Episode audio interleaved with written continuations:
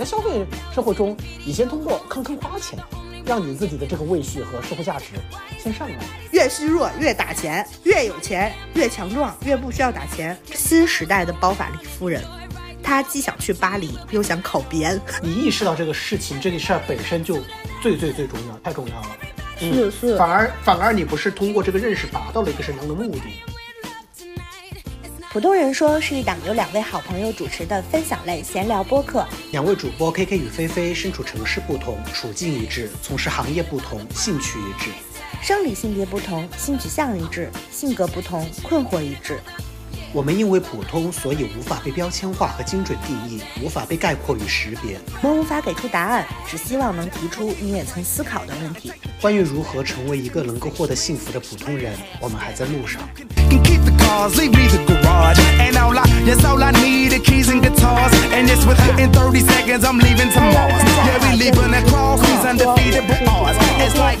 大家好，我是菲菲，这是我们的第十二期播客了。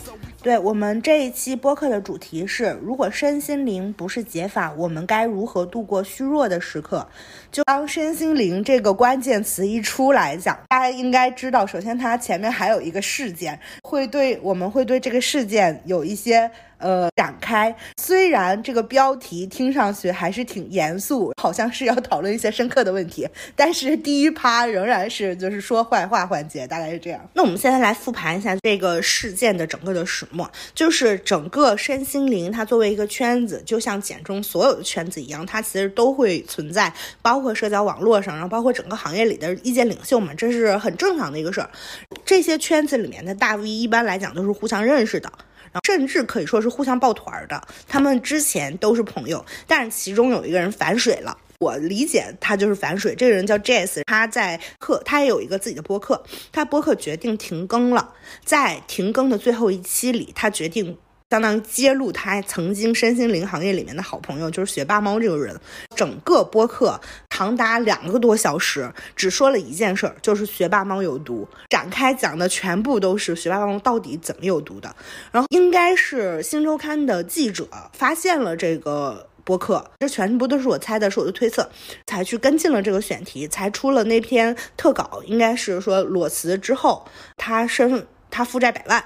想跟身心灵的这个导师学霸猫学习了之后，这个人决定裸辞，决定超前消费，以至于负债百万。是这一篇里面讲的所有的事，反正在我来看来，概括下来，他是如何学霸猫这个人是如何让他的学员花钱的，无论是说把钱花给 把钱。花给他，里面举的案例是非常具体和夸张的。我觉得最夸张的是掏学的那个部分。如果有不知道的人呢，我可以概括一下，相当于说学霸猫觉得你必须，不管你有没有钱，你必须通过不停的去花钱。打破你对钱这种呃窘迫和就是钱这种匮乏，在你心里面也就是种下的这种匮乏感，就是你缺钱或者说你总觉得钱不钱不够所带来的匮乏感。为了打破这种匮乏感，你必须得去花更多的钱去冲淡它，然后去他，因为他想讲的是零极限嘛，他就是相当于他的整个的教义讲的是说，我们要把我们人生所有的东西清零，钱要清零，负面情绪要清零，你不要去想这些事情。你要变成一个大脑放空的、自在的，然后什么和天地合而合二为一的这这么一个人嘛？所以，如果你要去清零你的负面情绪，你就必须得冲破它。那如果今天你觉得你缺钱，你对钱有匮乏感，那你就要通过打更多的钱给学霸猫这个人，来去打破你对钱的 高能量。对对对。对，要去接才能接到这个世界的高能量。当你给他打了九百九十九，你觉得你现在脸有能量了，能量高了起来。那如果试试看，你给他打九千九百九十九，你的能量就是十倍的在增长。如果你打九万九千九百九十九，就是百倍的在增长。当你打了之后，你的能量就起来了，然后你对钱的这种匮乏和窘迫的感觉被清零了，你就变成了一个身心灵的强者。这是这种意思，是吧？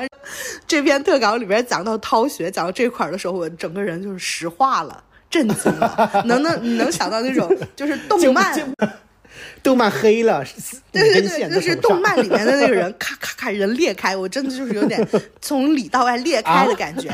对对啊，还能这样？这个就是那个特稿。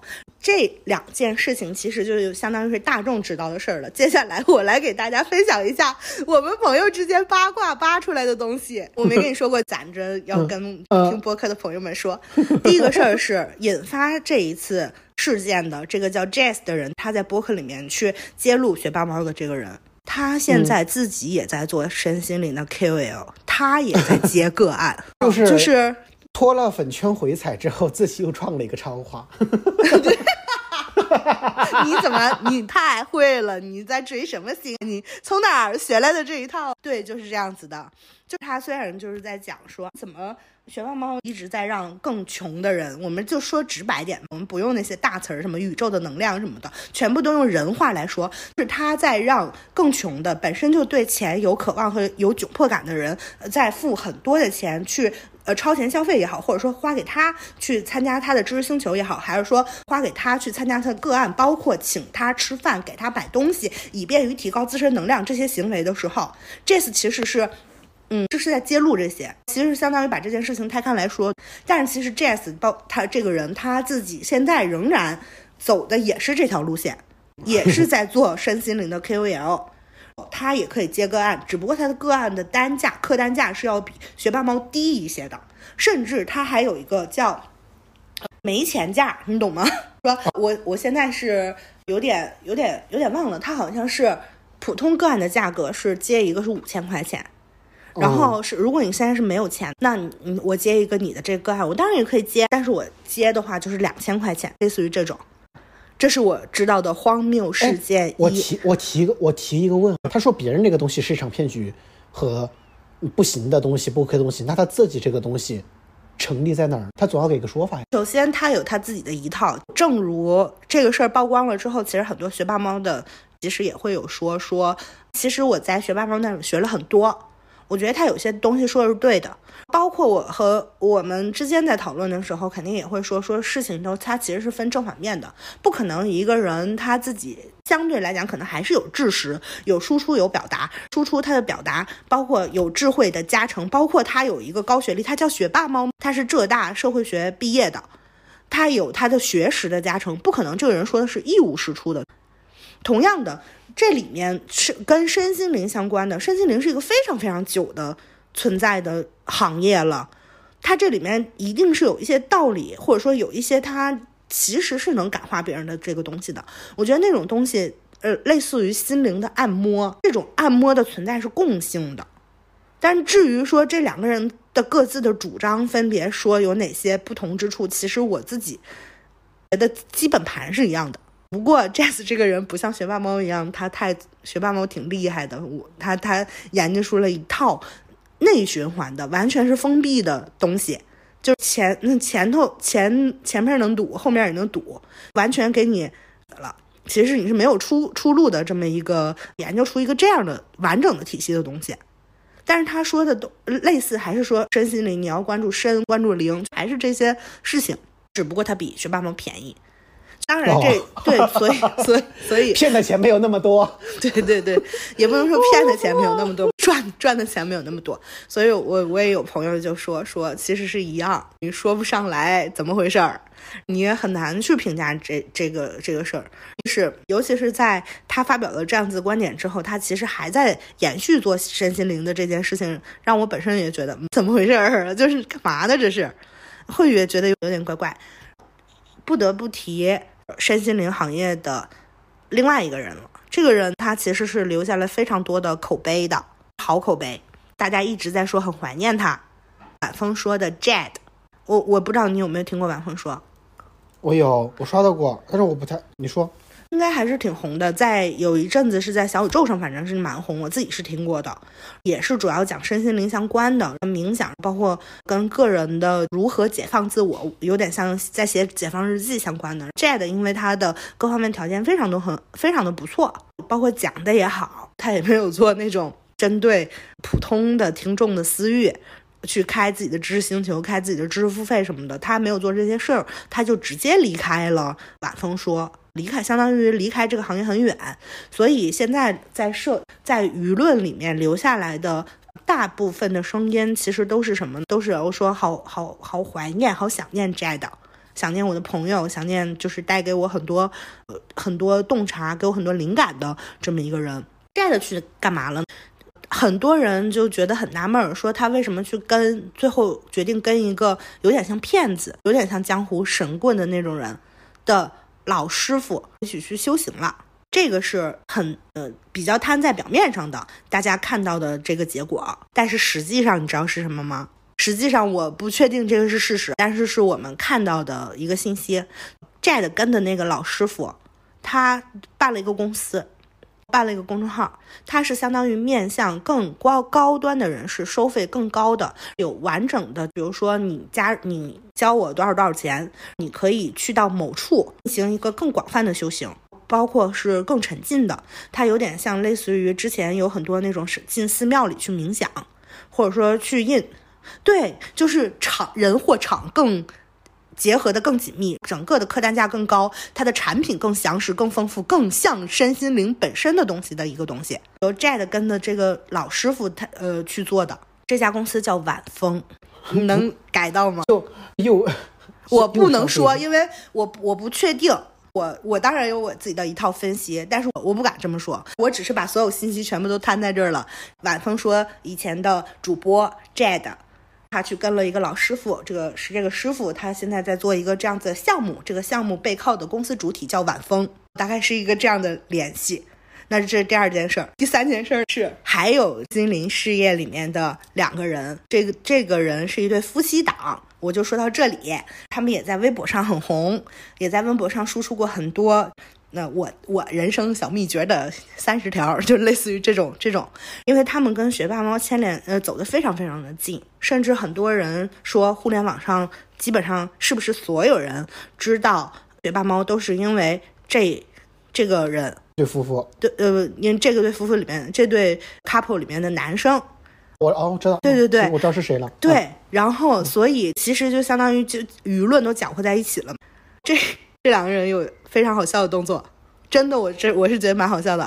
在风口浪尖那几天，把他们置顶的知识星球的微博取消了，并把微博改成了不是仅半年可见。学霸猫还很坚强啊，因为它能量很高，对它还要履行跟就是它的关注者跟它的就是 follower。相信他的人，你也可以称为教众旅行的这个约定，每天必须要发一条微博，他就是仍然能量满满的。当然，你在那。中间其实你会看见微博和微博之间的内容是不一样的，那个内容就有趋向虚弱，你知道吗？有人转发的时候说特别好笑，说怎么感觉学霸猫老师能量弱了？也说怎么虚了，能量好像弱下去了，还会有这样子的玩笑。然但是学霸们一直还在坚持，他就是一个头非常非常铁的人。等舆论稍微平息了之后，包括学霸猫本人也没有受到什么特别大的影响。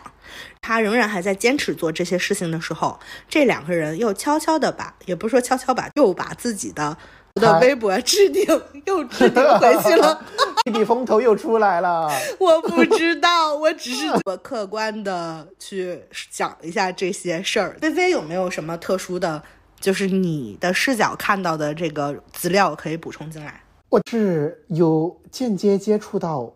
学霸猫这个人本人，但是是在我知道所有的 everything 之后，我才意识到怎么离我这么近。但是我后来我就去，因为这个事儿是什么，我不能讲的太详细啊，因为这个会涉及到我的一个工作。反正因为学霸猫他整个人他是住在成都的，我现在也在成都，我就在小红书上搜到了一个学学霸猫的小红书号，就出现在一个地点，那个地点跟我的关系密切，我就赶紧去问同事，我说是谁带他进去的呀？怎么怎么会出现在这里？因为那就是一个相对比较封闭的一个地方，只能由我们现在工作人员带他进去。有个同事就说，那个是带谁去吃一个很贵价餐厅的那个姐姐。学霸猫是一个什么样的行为？我就回想起来，有天中午，我同事就突然一下，哈，他说有个客户说中午要请我去吃贵价餐厅，就是那种拿了很多米其林的那种贵价餐厅，就是人均可能要一千多的那种，没有任何的来由。然后那天我据他去。回忆那个餐厅是一个什么样的组合？他叫了我同事，有他，那个饭桌上还有他们同一层楼的邻居，他住的那个小区应该是成都很贵的那种小区。在那天吃饭的时候，也是在给我同事，我觉得也不是在布道，也大概跟他讲了一些那种。很框架的一些东西，什么高能量啊、匮乏感。但是我因为我同事对这个事儿不是特别敏感的一个人，不是敏感，他就他就觉得有点对，有点不对，你懂吗？又对又不对的，觉得这个人说的事儿又是那么回事儿，他怎么感觉这个人有一点神叨叨的？那天我们这儿，我就把那天复盘了，就跟我同事说，就把所有的这个东西转出来给他看，想他是出于一个什么样的一个目的？首先他。所以他应该现在还要去触及一些线下的一些商业，他应该也是要开一个类似于冥冥想或者是瑜伽这样的一个实体空间，但是他又不想花自己的钱，他就是要找，要找所有的人听他布道，是吧？对他要找他的信众给他布这个教坛，所以现在这个事儿其实还没有推进，是吧？没有推进，因为我看他发的那一条小红书的意思就是说，很高兴在成都看到有这么好的什么什么项目之类的，意思就是说什么有，如果大家有什么感兴趣，想开什么什么什么的，可以一起，有点像在小红书上面公开许愿那种。哦，明白了，向向向宇宙下订单了是吧？对，向向宇宙下订单。那你对于整个事情，最是非常 shock 的主要是哪些？东西对这整个事件非常 shock 的地方，无论是身心灵的这些大 V 也好，还是说参加身心灵的这些人也好，他们也太爱钱了。我真的非常 shock，就是我在社交媒体上看见一个人讲出了跟我的基本观点非常非常像的。他说：“身心灵难道不是离钱最远的东西吗？”对，你知道吗？这就是我看到这个事儿。对，超级震惊的地方，身心灵，他们哪个跟钱有关系？都没有关系。最后是怎么跟钱强联合起来的？最后是怎么能够通过钱来去解决你身心灵上面的这些问题？甚至大家都说，你看我们听到的更多的其他的教义，都是说你要摒除外物，你要无欲则刚。你要说去追求你自己本身的东西，你要去追求一种内化的东西，你要向内求，你要修炼你自己，甚至有好多的得道者，他其实是通过苦修来的，特别讲究苦行这件事情。比如说你那个叫什么不吃饭，那个叫什么屁股；比如说你要是尔布，再比如说你可能要一万里路，你必须要磕长头过去。它所有的这个东西，它全部都是一基于你自身，二。它要讲究一种对你的净化，这种净化其实是要把外物从你的身上摘出去，以便于你全然的涤荡，从头到尾变成一个全新的自己。第三个可能就是说，你要得到一种心灵上的平静，这种平静它其实是要对外界的充分的认知才能得到的。包括这种平静，在很多时候，包括很多教义里面，其实就是我们不说那些奇怪的，就是离我们太远的，就只说我们自己可能在日常之中能接触到的，它是不是都是说给要比拿快乐？比如说别人打你的左脸，你要伸出右脸；比如说你要知道诸事无常，诸法无我，诸漏皆苦，涅槃寂静。就是你要讲讲的这些，最后都是要归于平静，归于自己。最后所有的外物都不能够在，这都不会再打扰到你。你已经成为了一个隔绝于外物的、独立的，或甚至是说更高维度的人。你你追求的身心灵的这个进化是，我不知道这是不是身心灵的境的定义。但如果你单拆出来“身心灵”这三个字，它其实全部都是，我觉得跟钱没什么关系。呃，对对，肯定是反消费的啊，肯定是反物质的。对他在让别人通过消费来得到高能量，得到属于你自己的自我认同也好，或者说得到你你的那种勇敢。花钱怎么能可能让人平静？我是十分想不清楚这个事儿的。第一，我是对于这个教义跟钱的关系如此的紧密，钱仿佛是这个教义的一种唯一的流通货币，甚至是唯一的流通货币，是获得高能量的。唯一的手段，这是第一个。紧接着是这些人，这些相信学霸妈妈较重，包括他特别吃他这一套，说，哎，你要解决对于钱的匮乏感，钱才能流动起来，回到你手上的这些人，我觉得他们也好爱钱。我就我觉得他们爱的不是身，不是心，也不是灵，我觉得他们爱的就是钱。他们现在就想说，我要花小钱，摒除了我的这个匮乏感之后，我匮乏感一旦消了，我就成为了一个能够接到更大财富的人。觉得你这个最后的目标是身是是心是灵吗？是，好像最后的目标是钱包。这也是让我觉得很很疑惑的一个点。第三个好爱钱的点就在于，你有没有发现？我觉得这些身心灵的大 V 好爱钱。对我看过他们的那个微博和小红书，很像那种这种炫炫富博主，有一些要展展示大别墅和展示自己的那种的博主发的内容一样，很要在哪儿看马术，很要住什么酒店，全是这种东西。但是呢。上面又不会说这些，上面又是能量那种。我看的时候，我也觉得什么东西？对，就是要配一个。今天我通过什么什么事情得到了高能量，说一些乱七八糟的，我不能说乱七八糟，我就这都有点带贬义了，就说一些语焉不详的跟能量有关的东西。底下配一个豪华大堂。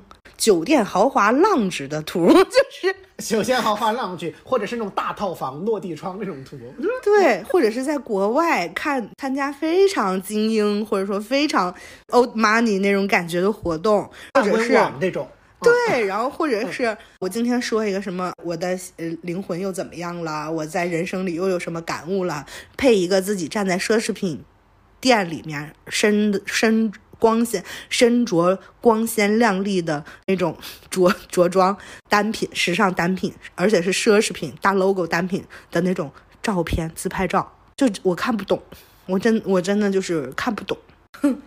所以我觉得这一套之所以能吸引来人，我觉得还是在吸引慕强的人，你知道吗？就是他说的不是那种什么都不知道的人，我当时就在想。这怎么怎么这么多还知道一些事情的人就被这么割得狠狠的？感觉他他收割的还是是那种有过大家，起码我觉得就是学霸猫和其他的那些人，他们大部分的一些信众都是那种看得懂话的，以及是我觉得有过那种世俗意义上的正经白领工作。我觉得这么说，就是起码能够有那种门槛的人，感觉他们能收割的是那种人。这种人他还是有一点辨别能力的东西，不至于。什么都不知道，感觉，而且有你知道，有的时候我会看之前的一些讲这种的播客的评论下面，我感觉这些人就好信、好维护、好自洽、好支持那那种感觉，你觉得特别迷 迷是不是？也整个裂开了。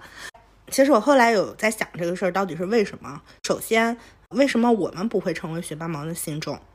为什么一些人会成为学霸猫的信众？我觉得我没有成为学霸猫的信众，也是因为我没有在那个时间节点成为他的信众。还有一点，我确实觉得他说的话，包括他的这个人的消费习惯不上档次。我直接说了，我觉得不是我愿意消费的东西。他展现出来的生活方式也好，我觉得有点儿，有点不够。不稀不洋不土的，完了有点足以打动我。反正他讲的那些话更让人迷了，就是就完全不符合我的认知。但是我首先没有什么东西我看过他微博，包括我也看过他公众号嘛，我不我看不懂他在说什么，就我不明白怎么东一句西一句什么都没有讲出来的东西，大家就我都懂了。看了这个的微博，看了小猫他的微博。啊，我好像又明白了，我我不明白怎么明白的。我觉得他什么都没讲，就一些虚幻的词构成的不成逻辑的语言不详的道理也好，或者说教条也好，句式又不是讲理，又不是抒发情感，又不是鸡汤，就他很四不像。就我作为一个 INTP，我改不到他到底想要告诉我什么，但我同时也觉得这是一种服从性测试。也是一种筛选，你知道吧？我就是这么讲。你懂的人，你就你懂的人，我不知道他是怎么懂的，他可能自我加工了还是怎么样。他懂了，他就能跟连接上，一连接上，你就能交钱了。一连接上，你就能交钱进知识呃星球了。但如果你一开始就没有通过我的微博连接上，那你也别来。你来了之后也给我捣乱，因为像。比如说像我这样的人，我们进到他的知识星球里了，是不是得捣乱？就会 challenge 在群里面发疯。我得捣乱，我说这有病啊！你这是。妈呀，我我直接说一个最直白的，我说那涛学对不对？嗯，往外给那么有能量，怎么不见你天天在群里面给给我们打钱？因为你不虚弱了，你不需要打钱了是吗？我们虚弱，我们需要打钱，越虚弱越打钱，越有钱越强壮，越不需要打钱，这符合逻辑吗？社会主义是这样，还是资本主义是这样？它是符合了哪个就是基本盘？我我哪个运行规律？是亚当斯密在说，还是马克思在说？啊，还是还是这个释迦牟尼在说，谁在说？我我哪个我都这跟我的这社会常识不符，它不符合我的的，它它不符合我理在这个世界上得到的一些通识教育，那我肯定要发疯，对不对？所以我就觉得说，你一开始他，你不能通过他对于公众说的那些话改到他的人，你就没有办法进到那里头去，你进不到那里头去了之后，你自然就不是他的受众，所以他就隔绝隔绝掉你了。还有一点就是，当我们认识他们的时候和知道他们的时候，其实已经成有自己的逻辑了。所以我就反过来想说，是什么样的人会进到这种这种环境里、这种氛围里？是什么样的人他需要这些理论也好，或者说道理也好，包括教义也好，去支撑他生活，甚至他觉得这些东西是完全可以实现的。到底是什么原因？我觉得是因为这些人卡住了。他们在人生非常虚弱的时刻，他们卡在哪儿呢？比如说，为什么是有一点点能看懂话的人，就是受过教育的人，包括可能工作也不错的人，在你看来是不应该走到这条路上的人，他走到那边了，是因为他们其实踮起脚是能成为学霸猫的。如果你再离他距离远一些，你是你的能量不足以跟他连接，就是你俩磁场不合，你是被他的磁场兼容了。你觉得我通过他这种方式，我模仿他，我我学习他，我复制他，我是不是也可以成为他这样的人？我是不是踮起脚尖？我是不是打点钱，我就可以变成一个我理想中的更好的我自己了？所以很，我觉得他的受众第一个事情，他卡了，卡在了当间儿，卡在哪个当间儿？我已经不是普通意义上的普，我不觉得我是普通人了，我不甘心我成为一个普通人。我的目标，我想成为的人就是学霸猫那样的人。什么样的人？轻轻松松的，什么都当成玩的，就收别人的钱的人。这，我又在摇头了，是什么东西？就就懂这些，但是又宣之于口，我又是在这儿，这什么玩意儿？宇宙就会降下财富给他的人，他们肯定会觉得说，学霸猫一定是零极限了，全部都清零了，他的能量极高，宇宙才给了他们这么多财富，宇宙才让我见到了他，让我从我的钱包里掏钱给他。那如果我把这些事儿全部都走通了，我是不是也可以成为一个把人生这些苦、这些难全部都当成玩儿一样的人？我所有的东西全部都自洽了，我像他一样自洽之后，我是不是人生就会顺利起来？他卡在普通，但是又没有那么好，觉得有点不顺的当间儿。我觉得这是第二个卡住，是什么卡住？是我前两天在微博上看到一句话，我觉得说的也太好了，说新时代的包法利夫人。他既想去巴黎，又想考编，你知道吗？这个世界上其实他是存在一种人的，这种人是他又想书写自己的解放日记，全然践行像我们两个这这种人生观，就是人生是旷野，我们不跟主流社时序走，我们也可能会走出自己的路。我们认我们自己是一个普通的人，但是我们。在追求答案，或者说追求自己的个人的解法上，已经能得到了快乐，甚至追求解法，就哪怕还没有解法，已经在追求这件事情，已经让我们觉得很快乐了。我自我自己向内求，我们可能是这样子的人，我们正在努力的去书写解放日记，就我们试图说把所有的困住我们的外物全部都解开，便于走向一个真正的嗯不被外物所困的这这样的一种生活状态里。我们会称它为自由，这是一种极端。另外一种极端是什么？极度社会主流的极端。所有的好东西，我要年轻，我要貌美，我要有钱，我要有地位，我要稳定，我要符合现在简中所有价值观里面排在老大的那个东西。如果我要是好学校，我就得；如果大家都觉得好学校好，我就得上好学校；如果大家都觉得这样的工作体面，我就得干这样的工作；如果大家觉得有钱就了不起，那我就得有钱；如果大家觉得说主流审美是这样的，那我就得去尊重主主流审美，我要去服这些美意。它是有一个极度的外在的框架的，是吧？一个是极内的，一个是极外的。你你会发现，你这两种人，你追求真正意义上追求哪种，你都会觉得很顺利。但是如果你卡当间儿了，你又觉得那些太累了、太卷了、太辛苦了，那些人生不是你真正想要的，你又不舍得去追求自由，你又想去巴黎，你又想考编，在这种情况之下，你就觉得很痛苦了。那你应该怎么办？你就可能会去求别的人。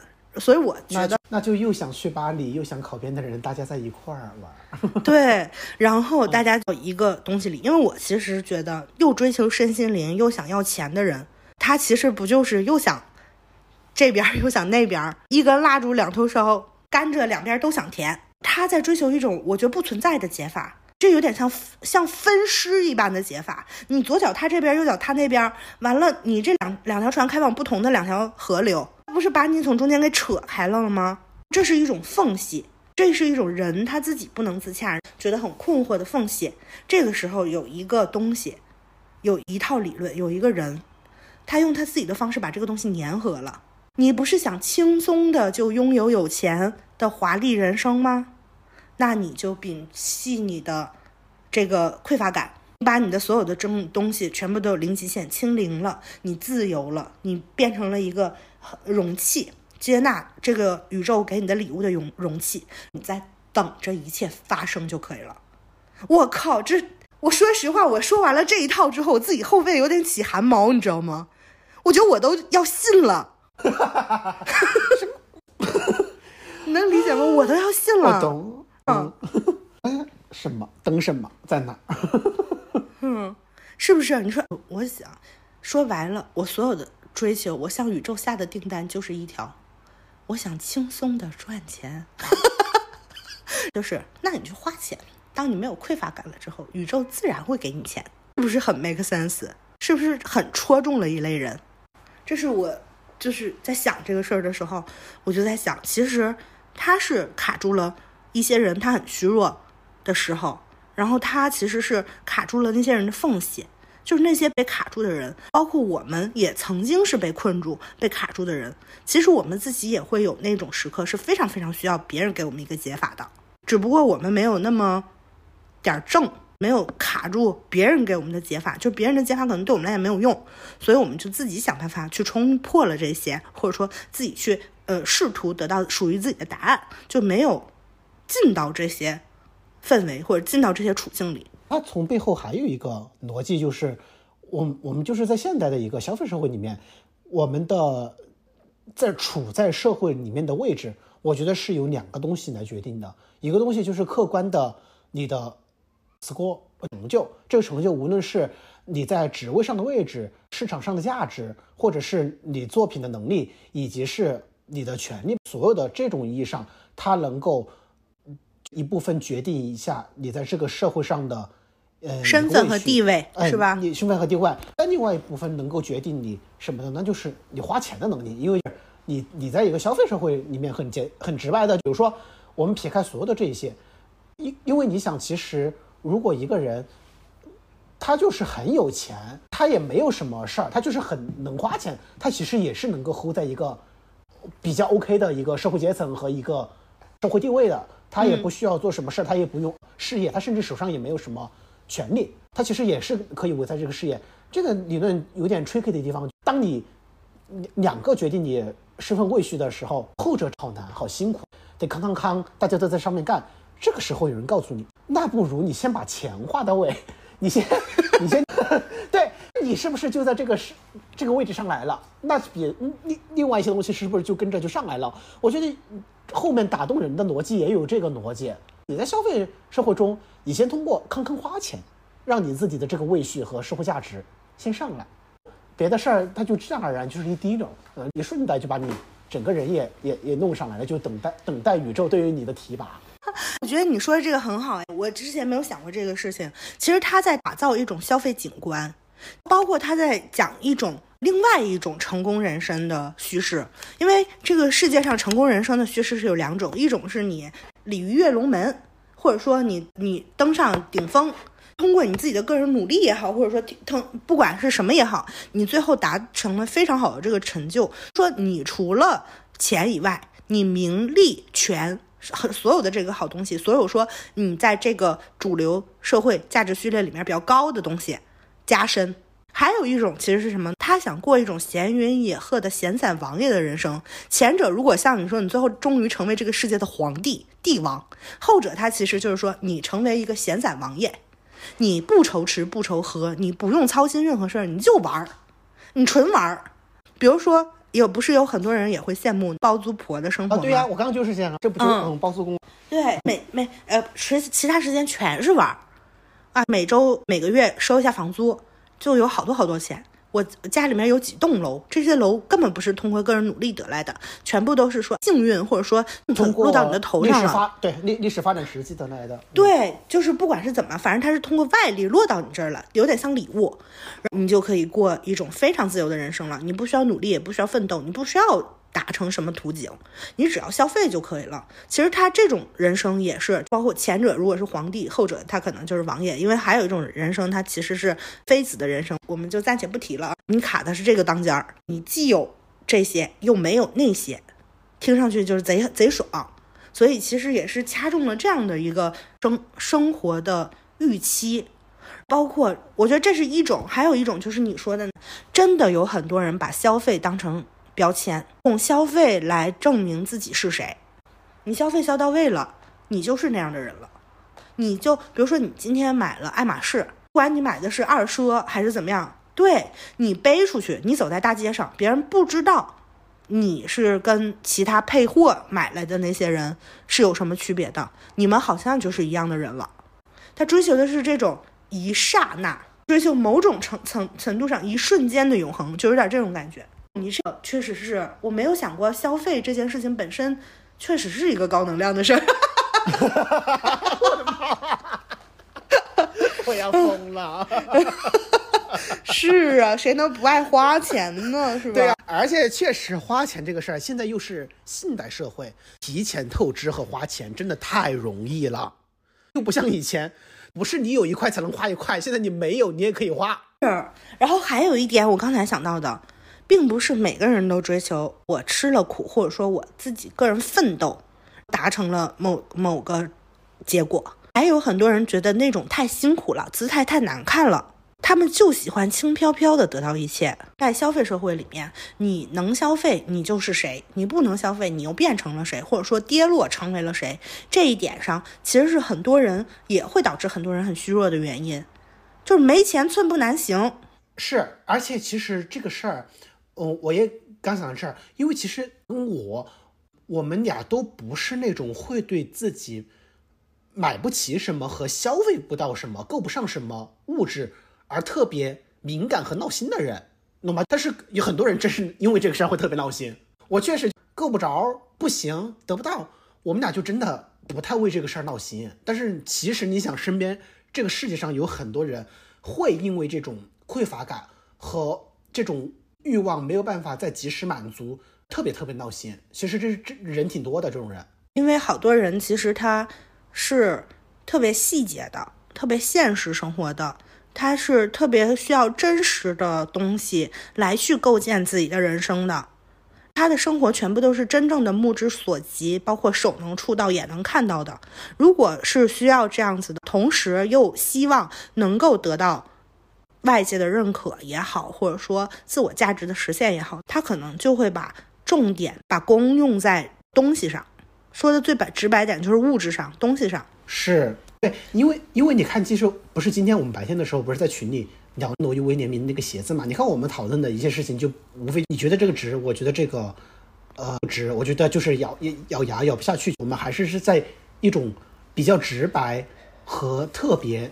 明确的一个事实基础上在讨论这个事情，但是你想，其实有些人他会因为四四千块钱咬不下牙这个事儿而特别闹心，我就没有闹心，我就觉得那现在就是买不起，觉得这个事儿这个钱花不出手。但有人就会因为花不出手和现在我有这种匮乏感和束手束脚的感觉，怎么一双鞋就有点束手束脚，这个事儿就会开始闹心了，就想是不是不对，是是不是生活的能量不够了，是不是最近的人生的能量不够了？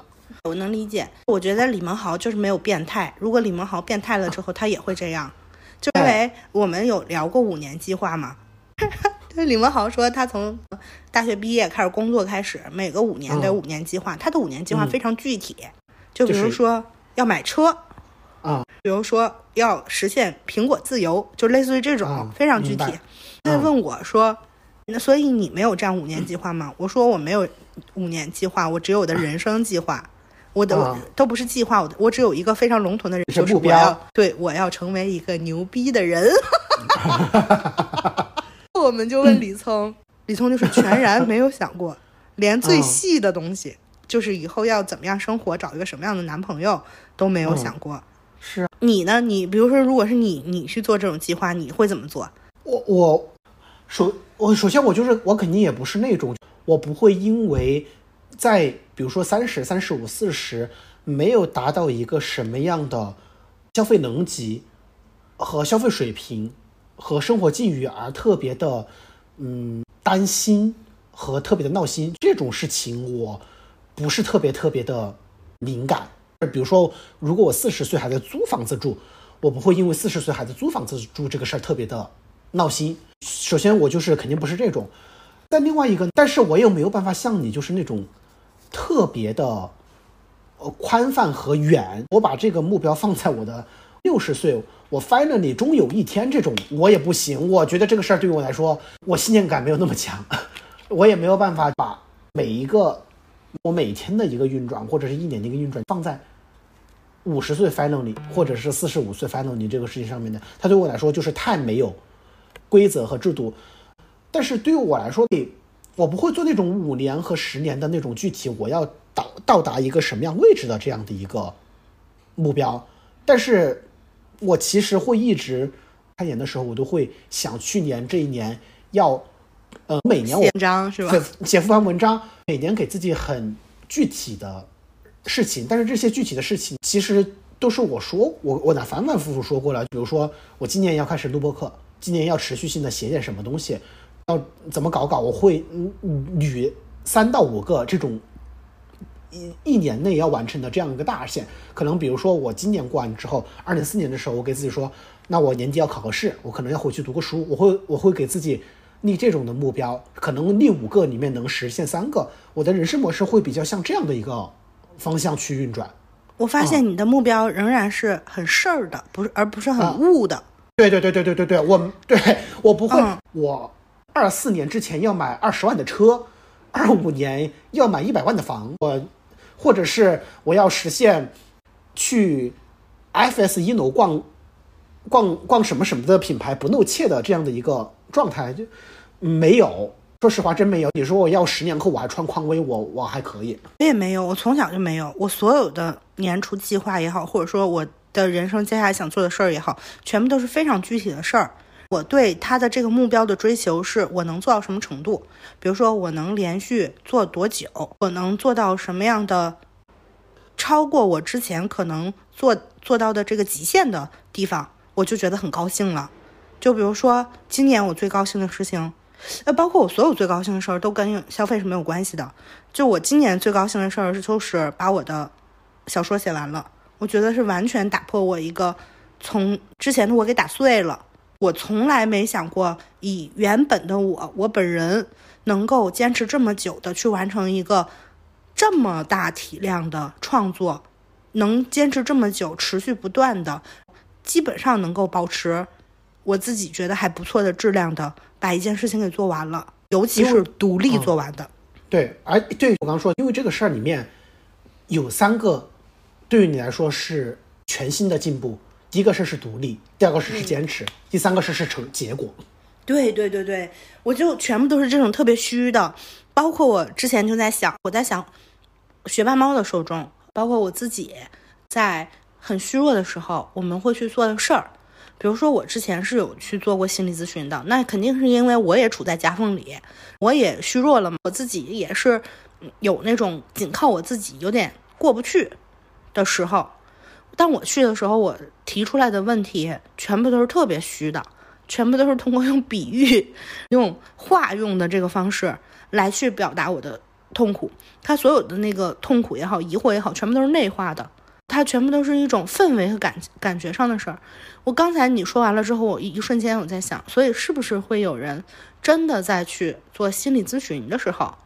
包括可能他去找心身心灵的导师去做个案的时候，他说的事儿也是，为什么我买不起 LV？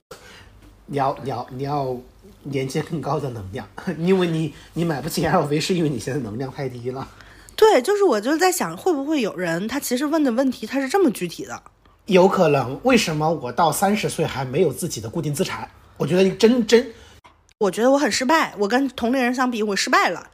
我跟这个社会序列里面比，我排太低了。他可能是也也会有这样痛苦。为什我考了三年研，我没考上？我没成为一个拿到编制的人。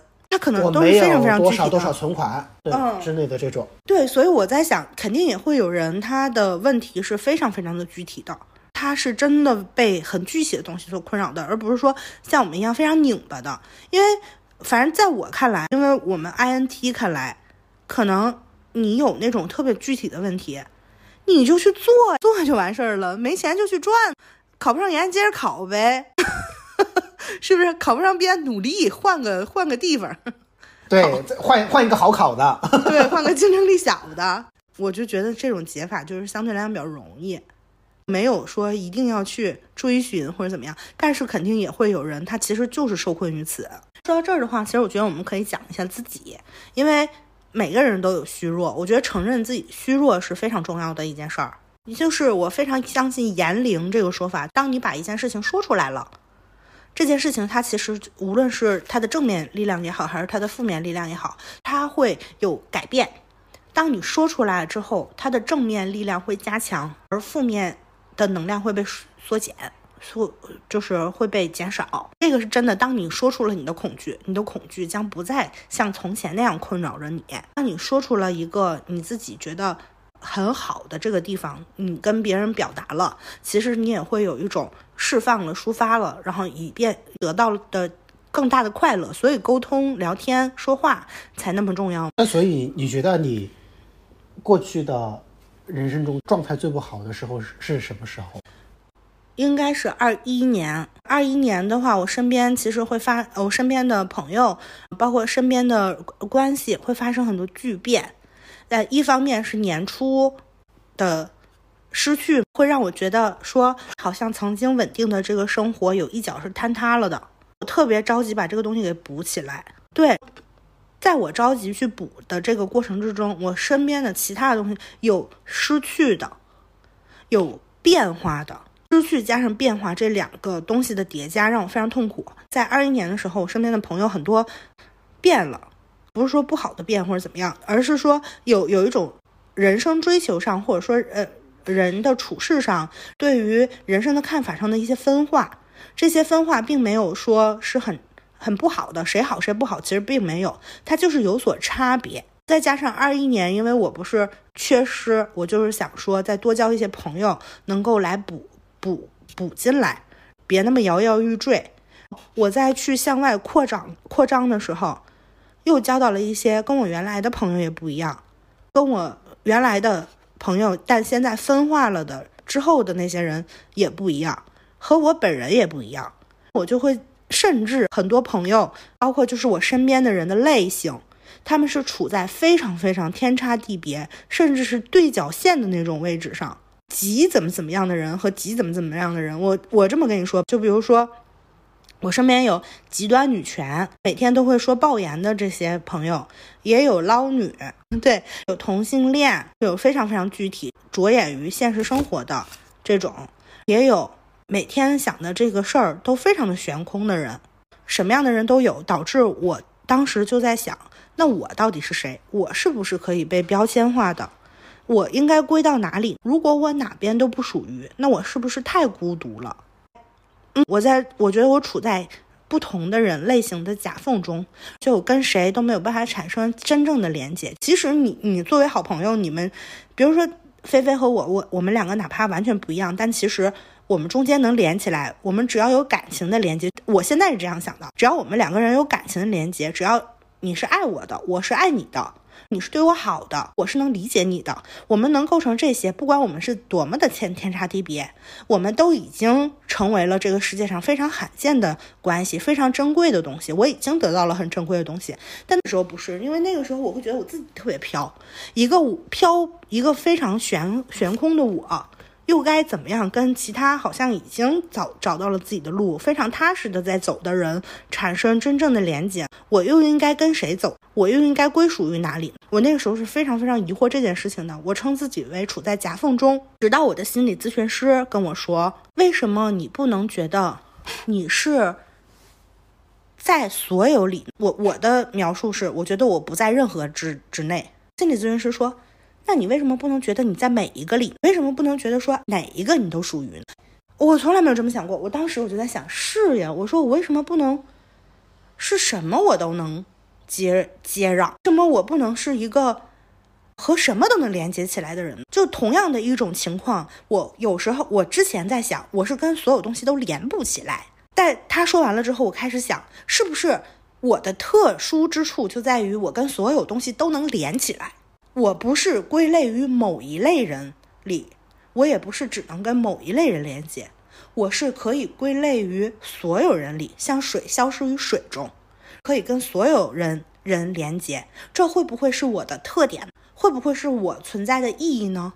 能有很多不同类型的朋友，是不是我的独特之处？我后来这么想了之后，我就把这段时间给度过了。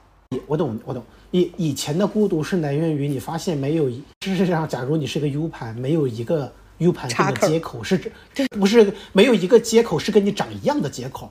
但是，对，但是后你想的，咱是万能钥匙，能打开所有门。对，就是接口。我的孤独不是来源于我需要找到跟我有比如说长八个一样接口的人，而是我可以连接八个接口。对，我之前就在想，因为其实我。我自己当时的判断是最接近的。全世界如果有谁跟谁最接近，我跟小雅应该是最接近的。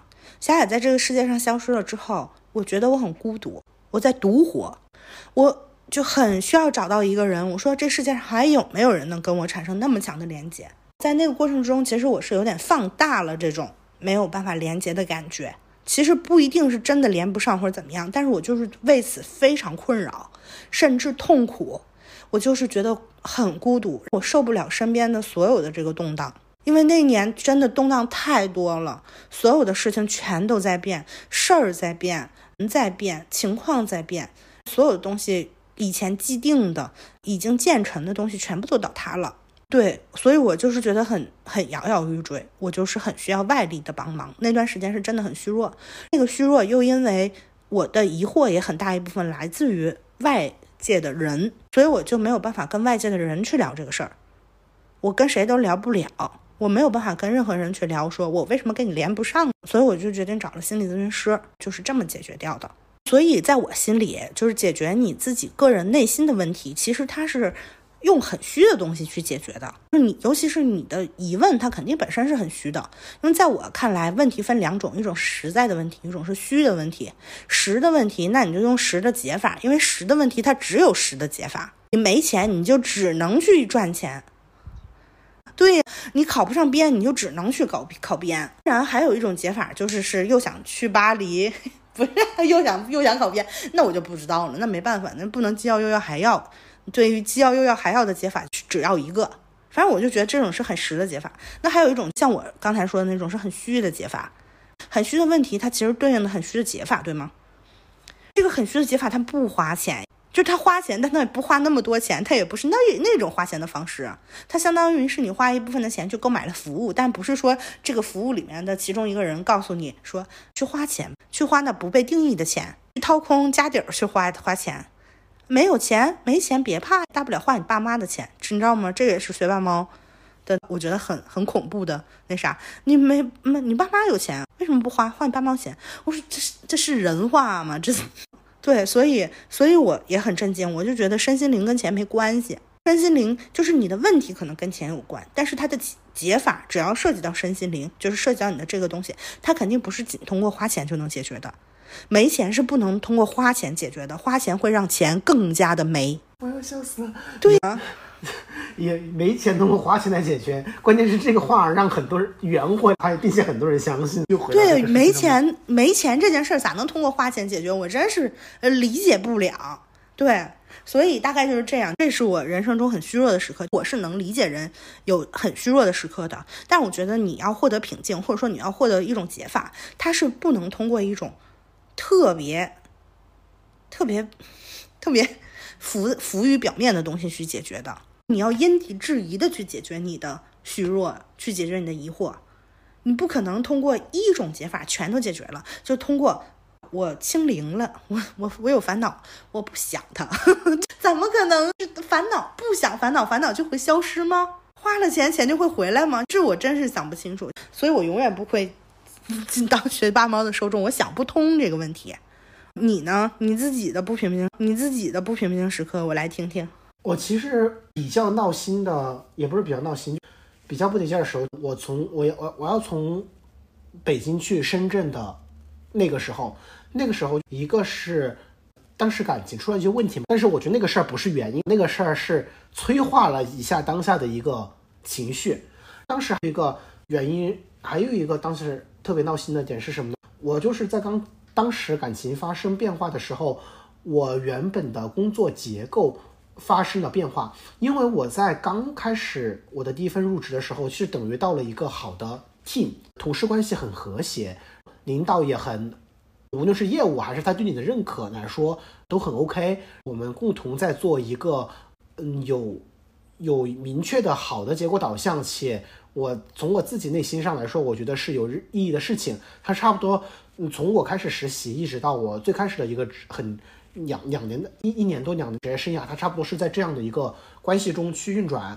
在那个时候遇到什么事儿，就是我的领导在办公室斗争中等于出走了，在出走的一个前提下，我又有一些同事在自谋生路了，我就发现大家都有路走。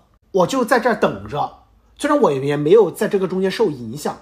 一个是我感受到了，从那以后我会感受到，就职场是一个人的事情。我之前没太感受到这个事情，我感觉他是一伙人并肩往前走的这样的一个感觉，所以会有一点束手嗯无策的一个感觉。这个是一个大前提。接着就是我从北京到深圳之后。其实也是从一开始，嗯，我们从做这个播客一开始聊的时候，我的时序会比别人慢。我在那个时候，我就会因为，嗯，你在主流上面的成果的时序和进步的速度会很慢，就会特别的闹心，以及是肉眼可见的那个。从其实从那个时候，你会感觉到整个社会的那个劲儿是在往下坠，你就会。在想，接下来人生总有接下来，我也不能说是那种，比如说我今天我就回老家了，我苟着这一套叙事没有办法彻底的躺平的这个叙事，没没办法打动你，我接受不了这个，呃，明显的感觉到前面的一一个是前面那条路不好走，越来越窄，且走的有点闹心了，且在这个过程中你要独自的去面对这个事情，因为没有人可以帮你这个忙，就会。挺挺闹心的。接着就是我明显的感觉到，我开始有点慢慢的想清楚这个事情，也是我们一开始里面讲的那个事情。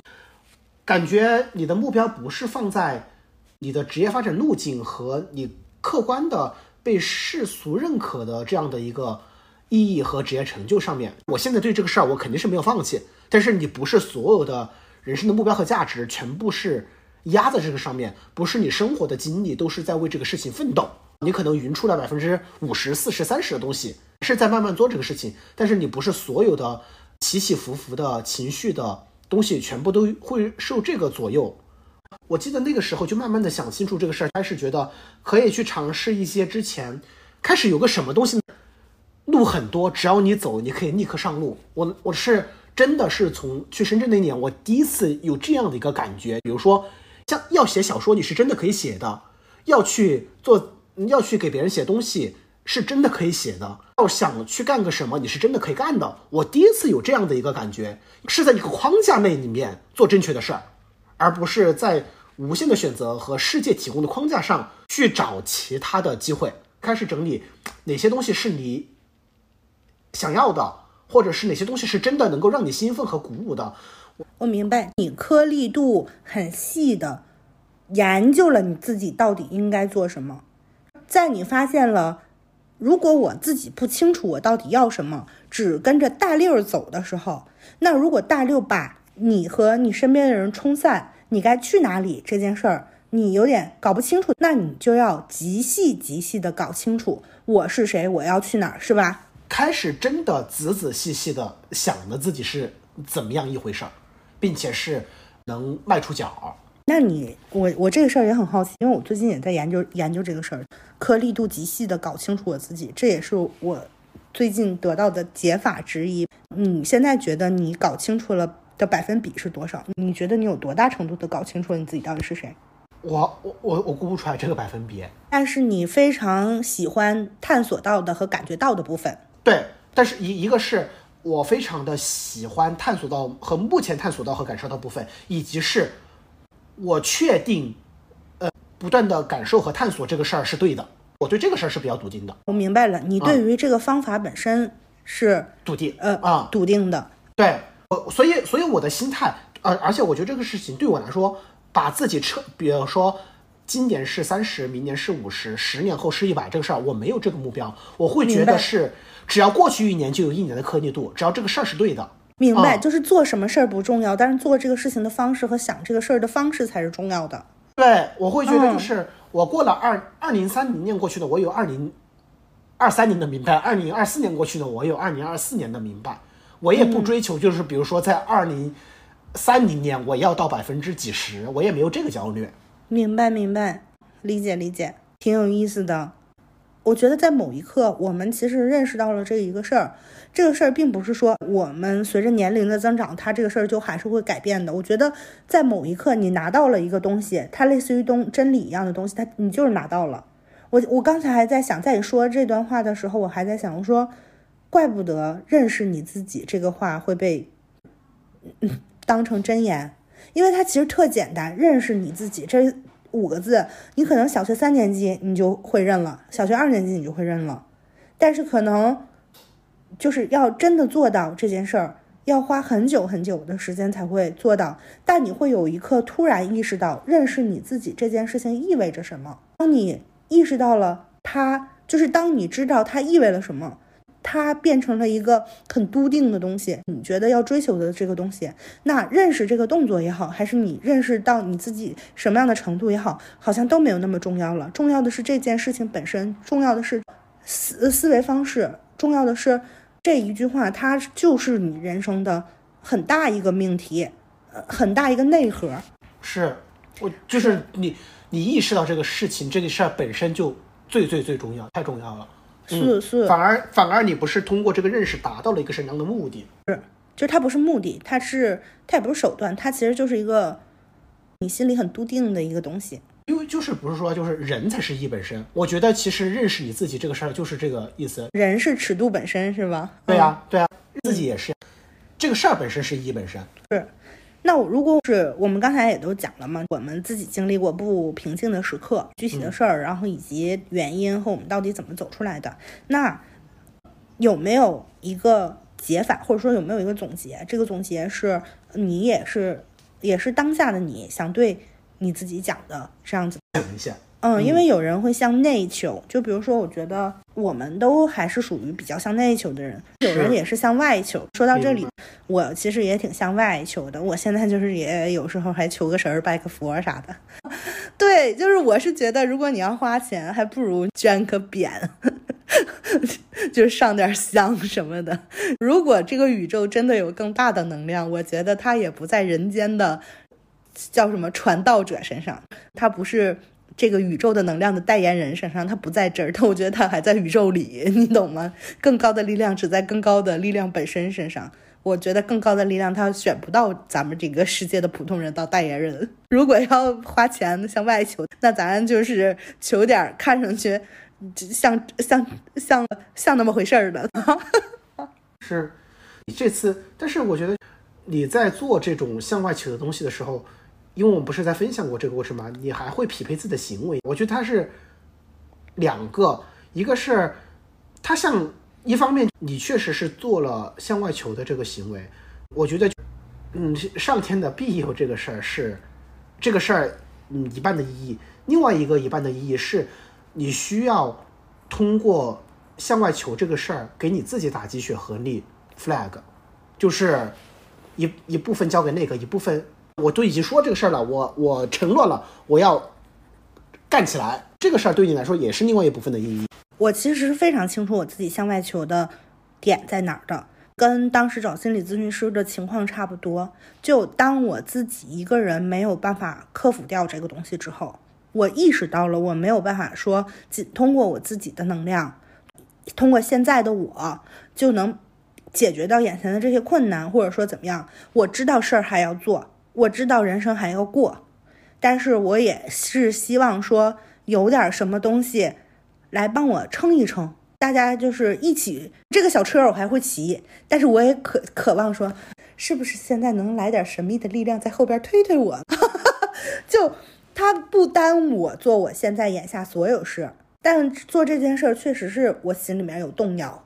这个动作只是为了强化让让我稳定一点，我并不真的指望他怎么样。对呀，它会让你的内核心态上更稳定一点，行动上就不会变形太多。对对对对，你说对。向内求的力量不足以支撑我行动不变形的时候，我向我在外面加个框框帮我支起来，变成稳定的三角形，就类似于这种。所以其实我并不是真的求，我我我也是真的求，但是我并不觉得说只做这件事儿就够了。对，刚刚说到这儿，我我想到了要跟自己说什么，说的话，我我我要给自己的叮嘱也是行行动少变形。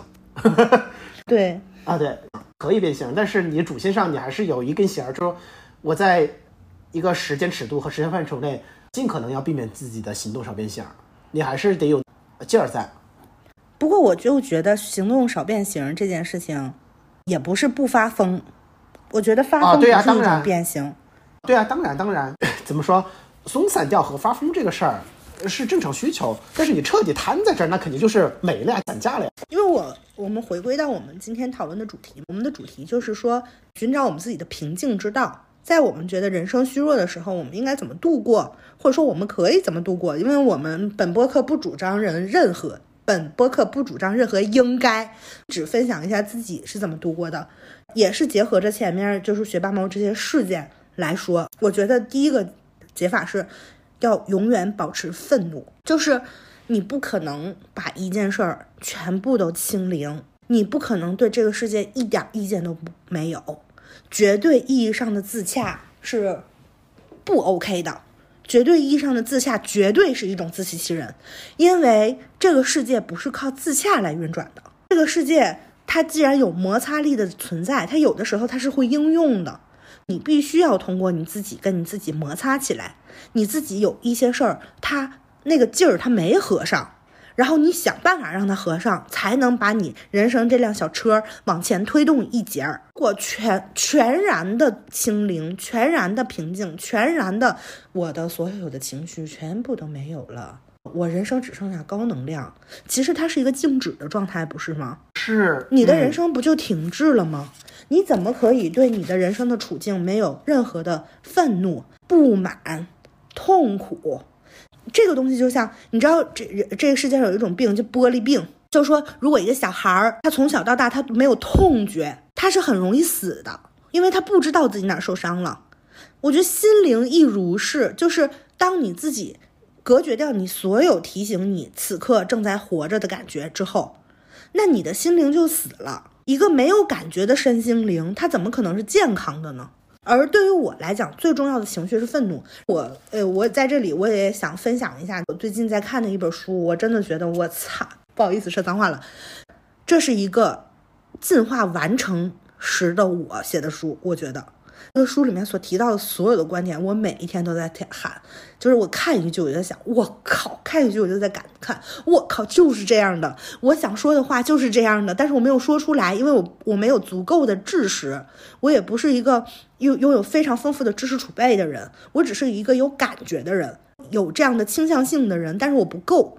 这个人就是一个够的人，他写了一本书，这个书里面有很多概括，在这里面我讲一段，包括我想说要永远保持愤怒这件事情。它有一个这本书是西青斯写的，叫《给青年叛逆者的信》，最近也蛮红的，在文化圈。我不得不说，这个书是我收到的，出版社给我的礼物。它的第三章叫《争斗是万物之源》。里面有一段话是这样说的：说那些相信意见统一就是最高价值的人都有些笨。为什么我要用“笨”这个有些侮辱性的词呢？我有两个似乎还行的理由。第一个是我认定人类其实并不渴望住在思想的迪士尼乐园里，他们并不真的追求终止一切争斗，活在一种心满意足的幸福感中。这种笨的确带有贬义。雅典人最早用这个词语要轻一些。笨蛋的定义是那些对公共事务漠不关心之人。我的第二个理由。则是，不只是直觉，即使我们真的抱持那样的渴望，万幸那样的状态也是达不到的。战争以及争竞争和嫉妒。的其他形式造成了巨大的无谓的损耗和害人伤亡。同为一个种族，种族我们当然为之痛心，但这并不能改变这个事实：我们是靠冲突进步的，而精神也是靠争辩才能成长。辩证法可能在某种程度上受累于它的鼓吹者，但这并不意味着我们就可以否定它。要制造火花，只能依靠冲突和抵抗。你或许听到过某些评论者洋洋自得地表示，辩驳只能擦出些热量，但光芒暗淡。你肯定被教导过，真理不在两头，而只在真中间某处。我觉得我也能大胆认定，你曾听过一句人们津津乐道的话，大致就是事情并不是非黑即白的，而是不同程度的灰。这段有点太，他说的太他妈展开了，一看我感觉是个 INTP 写东西，就是写写展开了。他是这么说的：如果你很在意和睦与客套，那你最好也装配起辩论和争斗的武器，因为如果没有防备，你的中心就会让你不能决定之事占据和定义，你甚至不能决定你的中心是什么，该放在哪里。我觉得他说的超级对。当你追求一种绝对的和平，当你比如说愤怒，包括那些激烈的情绪，那些可能是你觉得是痛苦的情绪，你全然去清除掉的时候，你就一动不动了。你就不再会有进展了，你甚至不能决定你到底在乎什么，你到底关心什么，你是谁，你站在哪儿，你的位置要放在何处，你的意义和价值应该如何定义？所以我觉得不可能是你全然把情绪消灭的，身心灵也并不应该完全去追求一种我把这些事情全部都给化了，化掉了。就是让它假装不存在，以至于最后就是 fake it till make it，就是你假装不存在，以至于它最后真的不存在了。它是不可能不存在的，你要有这个事情的基本认知，然后最后可能会归于涅槃寂静。但是你要建立在所有的这个认知，你清楚这些是假的，清楚你你把它消化掉，这些东西是假的。它就是会存在，你要在认识到它就是这样的，就存在的基础之上，你真的达到了平静，那你厉害了，那你就得到了嘛。但如果你并没有认识到，你只是假装他们不存在的话，这绝对是一种很假的，它最后是会被反噬的，最后它会以另外一种痛苦，隔的隔着很遥远的时间，可能最后就击中你，向你奔涌而来，就它绝对是不可能消失的。这是我的第一个想法，就是要永远保持愤怒，甚至于去保持那些让你觉得有些痛苦的情绪，因为它能让你感觉到你是谁，你活在这个世界上，让你人成为人是很重要的。你不能成为人，你就不能成为任何。那如果你不能连一个人你都不是，你的高能量又寄放在哪儿呢？对吗？第二个点是永远保持自己的偏差值，因为其实我们刚才有说过，这世界上有两种解法，一种解法是皇上的解法，就是你追求一种呃极致的社会主流价值观的东西，所有的好东西，你要成为一个 E 叉 TJ 总经理领导人儿，成为所有父母长辈呃领导喜欢的那那种最好最好最激进的最适合简中社会生存的人。你可以成为这种人没有问题。当你成为了，你一定是顺顺风顺水的，你一定是顺撇的。我们我们之前不是管这种人叫顺撇人吗？对吧？但是仍然有存在着一种情况，就是你成为你自己，你不成为任何人眼中的成功者，只成为你自己眼中的你自己。前两天我正好很巧要录这个主题了，之后就翻到了一条以很久很久之前的微博，是康迪发的一条，转发了。康迪的原文是。人和所处的时代所的契合，人和所处时代的契合度不能超过百分之六十，要珍惜自己的那些偏差的部分，那是一个人最好的储藏。不要和他永远叫不准。我觉得这真的是，就震耳欲聋的一段话。我要和他永远叫不准，对不起，合不上，因为那些偏差值才是你至于你到底是谁的部分。我说。对我转发我说以前真的非常非常非常羡慕顺片人，但现在不了。我的偏差值就是我在陆地的肺，水里的鳃，是我所有的呼吸。如果没有这些偏差值的存在，我都不知道我是谁。而我到底是谁这件事情非常重要，所以要珍惜自己的偏差。纯粹意义上的高能量也好，或者说你达到一种身心灵上的绝对静止也好，真的能让你。摆脱现实社会吗？真的能让你摆脱你内心之自己的那些疑问吗？我不知道。但是你自己一旦知道你自己是谁了之后，其实好多事儿就迎刃而解了。你到底要什么，就去得到它。所以我第三个解法就是永远尊重自己的特点，那些是你的特点，而不是你的缺点。就尤其是那些不曾打扰到别人的东西。你今天真的随地吐痰，就咔噗。就 就吐别人面前了，那你当然是打扰别人了。你你大声喧哗，你在那个高铁上把那个脚鞋脱了，脚伸到别人那儿，那肯定这都不是你的特点了，这就是你的不文明。但是其实身你身上有很多东西，它不是缺点的，它只是你的特点。就像我之前觉得说我是夹缝人，我好像跟谁都不合，不是说真的真的处不来，不知道能合到谁那儿去。那也许也是我的特点，就是。不和任何不单一的和任何一个群体相连，我就是有很多很多的出手，要伸到很多很多的地方去，以及颗粒度极高的去洞察自己到底需要什么，去得到它。这个颗粒度真的是要追求的事情，不能抹平。我觉得。身心灵那种解法，它就是说把你自己的所有的真实的需求，把你自己到底是谁，用花钱这件事情全部都抹平，在你的人生之上糊一层水泥，抹平，看上去好像是光滑无垢的，但其实你把真正的你自己隐藏在其中了。而真正的你自己应该是凹凸不平的，是颗粒非颗粒感极强的，是非常非常细的，是你通过自己的不断雕琢雕琢出来的你的你的形象。你的这个形象是不可复制的。你去洞察到你自己的手是什么样的手，脸是什么样的脸，身体是什么样的身体，心灵是什么样的心灵。你此刻想干嘛？你真正需要的是什么？你应该用什么样的方式是属于你自己的、舒服的，也能够坚持下去的、努力下去的，去得到你最后想要的结果。你变成了一个颗粒度极高的，完全由你塑造出来的。人，你就像一个女娲一样，重新的捏了一遍你自己，以此最后你知道你的每一处到底是由什么构成，又要去向何方的。我觉得是这样子的。好了，那我们到此为止。好的，那我们今天的分享就到这里啦。